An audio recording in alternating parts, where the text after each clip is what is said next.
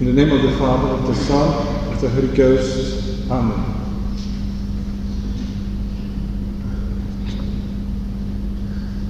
Today we have the privilege in the Catholic liturgy to celebrate, to be able to celebrate three Masses for Christmas.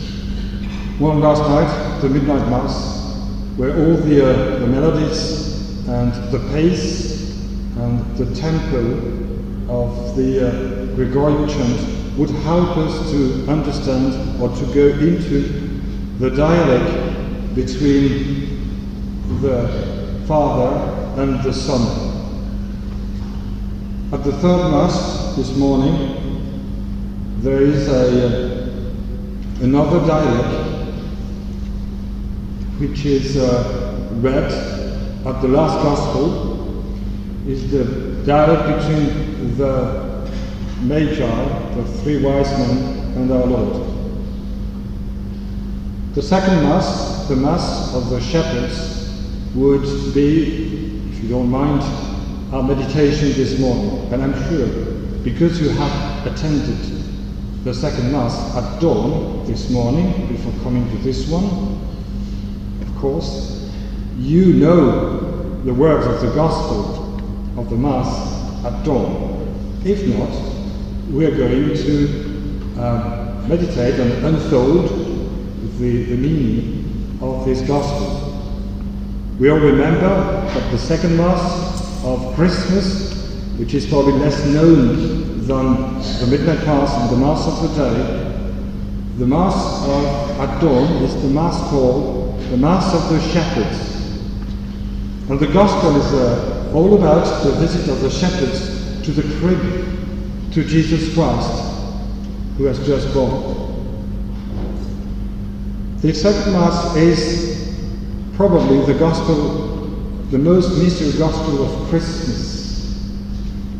In both masses, the first and the third one, we have a clear dialogue. On the second one, the shepherds, they come to see this, the infant in the manger, at the advice, if not the command, of the angels. And the, the attitude of the shepherds should be ours. And it's probably more, we feel closer to the shepherds because of, first of all, our human condition, and secondly, because we are all sinners. The shepherds, they, believe it or not, they performed the first act of the first liturgical act during the night of Christmas, these men who were looking after the flock, they were in a way the first step to the foundation of the new priesthood. These shepherds are the very symbol of the transition between the priesthood of the Old Testament and the priests of the New Testament, and they appear in between these both times, in the darkness. Here, in the Gospel of the Shepherds, we have a clear manifestation of the liturgy and a clear symbolism of a prophecy of the Catholic Mass. First of all, because the center of this visitation, the center of the uh, mini pilgrimage of the shepherds, and like to the center and the core of the Catholic Mass is Christ, truly present. And for the first time, he is made visible after nine months. The womb of Our Lady, he was invisible, and now he is tangible. He, in a sense, he makes himself available to the world. He makes himself available to our senses. He can be seen, he can be touched, he can be cared for. And this is what he is waiting from us. He wants to be cared in our personal prayer. He wants to be cared when we receive Him in our soul, where the place is probably warmer. He wants to be cared in the celebration of dignified rites. In the Gospel of the Shepherd, they arrive to, or they change their habits because of this infant. They don't know who he is. They've, just, they, they, they've heard that he would be their Savior, and that was the only minimal information they got from the angels. But they knew there was something more behind the words, behind the, uh, the physical elements or the context, there was even more. There was a place, a time, and a unique occasion, the first time in the history of the world, where God was made flesh and the divinity made himself manifest. They come to the crib as the priest would come to the altar. And when we follow the gospel of the shepherds, we follow the liturgy of the Mass. If you have a look in this gospel, they come in silence and full of joy. This is what the priest does when entering into the, onto the sanctuary of the church. The priest comes and recites this beautiful Psalm 42, Deum qui laetificat juventutem meam, to God, who rejoices my youth. They were full of joy, full of hope, and they were longing for the Saviour, as we do at every month. We are in a great and a deep, and we can improve our desire to receive Him truly, substantially, and sacramentally. As the priest is preparing ourselves and all the congregation at the foot of the altar, then he moves toward the altar, to the altar, and kisses the altar. As the shepherd would come and with true devotion and respect, they would embrace the feet of the infant at the altar is the manger, and from the manger to the altar there is only one step.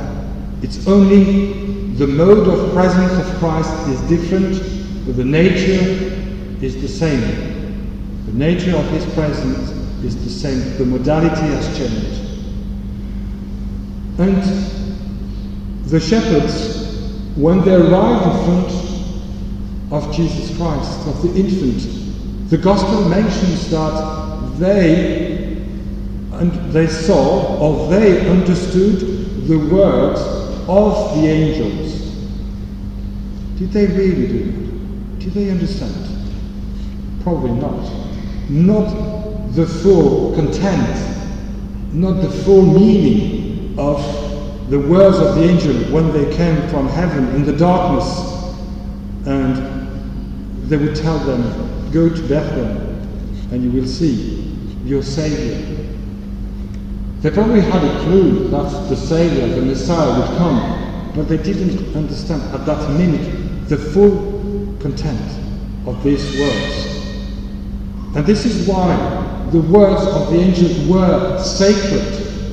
There was something which was somehow not comprehensible at all. And when the priest and when the liturgy sings or recites the sacred scriptures at the altar in Latin, obviously is not to be understood. Is to repeat the attitude of the shepherds who caught a glimpse of Christ, of the word of the angels, but would not embrace the whole reality, would not have a full understanding. And this is where the singing of the epistle at the altar or the gospel is clearly here to follow this attitude of the shepherds and not to teach us everything. Sometimes we hear these sort of things. Oh yes, I need to read and see and understand everything you're saying, in the author, because I need to understand. But in fact, that means that we pretend we would be able to understand the full content or the full meaning of the words of the angels. We don't. We hear them, we are pushed to Christ, and this is it. They places us, they place us in a sacred context, in a sacred atmosphere. We are in touch with the sacred word in a sacred language. And immediately the gospel jumps into to the conclusion, surprisingly. And the gospel says, But Mary kept all these things in her heart. I know you remember the conclusion. From the hearing of the words of the angels, of the understanding of an aspect of these words, we jump to Our Lady's uh, attitude. And this is the communion of Mass, of course. When the Gospel of the Shepherd says she was keeping all these things in her, in her heart, it is about us. It's not just about her. It's about me and you themselves. How do we receive Him? And the best teacher is Our Lady. In silence, at communion, with the due preparation, with good confession, we receive the good Lord in our soul. But Mary kept all these things in her heart. And I would like to underline the small word, but Mary. As opposed to the shepherds, Mary kept all these things in her heart. There was still a, some, something, somehow a little bit not ready to receive the good Lord, but they will be. Prayers at the foot of the altar, reading of the sacred scriptures, to communion. There's something missing. There is a big gap. If we follow the Good Shepherds during Mass, there is a something is not mentioned in the Gospel, which happens during Mass. Of course, you know that. I'm not going to investigate now. It's offertory and consecration. Both are not mentioned in the Gospel of the Shepherds. And why?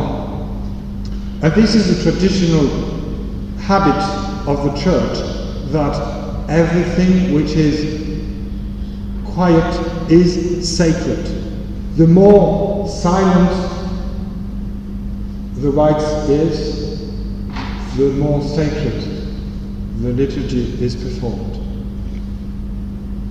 The silence of the gospel of the shepherds is not uh, empty, it's meaningful.